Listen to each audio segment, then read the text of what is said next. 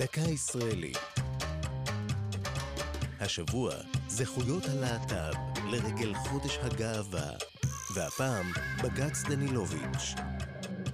כל דייל ודיילת באל על זכאים לכרטיס בהנחה לבן זוגם או בת זוגם אחת לשנה.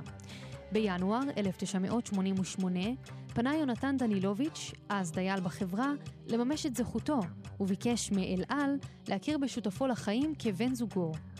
בית הדין פסק לטובתו, וקבע על פי חוק שוויון ההזדמנויות בעבודה, שמדובר באפליה אסורה נגד בני זוג מאותו מגדר.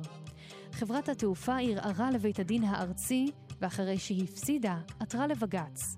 גם שם נדחתה העתירה, ובהחלטה בשנת 94 כתב שופט בית המשפט העליון, אהרון ברק, אפליה זו כלפי ההומוסקסואל וכלפי הלסבית פסולה היא, יש בה פגיעה בשוויון. הייתה זו פריצת דרך בהכרה בזכויותיהם של זוגות חד-מיניים בארץ. מאז מכירים בתי המשפט בפועל בזוגות אלה על פי עקרון ידועים בציבור, המסדיר את מעמדם של מי שלא נישאו רשמית, ומכיל עליהם רבות מן הזכויות והחובות שזכאי להן זוג נשוי. דנילוביץ' ממשיך גם כיום להיאבק למען זכויות הלהט"ב. זו הייתה דקה ישראלית על זכויות הלהט"ב ובג"ץ דנילוביץ'. כתבה טליה כהן, ייעוץ הפרופסור יובל אלבשן, מפיקה יעלי פוקס.